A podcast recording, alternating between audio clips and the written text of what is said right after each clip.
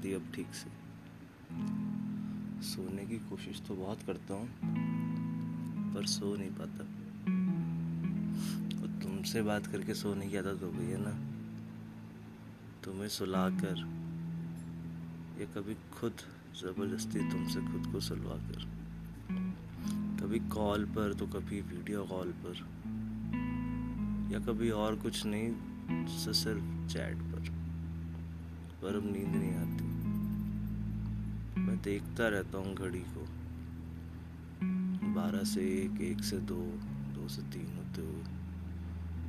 रात के सन्नाटे में घड़ी की टिक टिक भी साफ़ सुनाई देती है। धीरे धीरे रात भी और गहरी हो जाती है।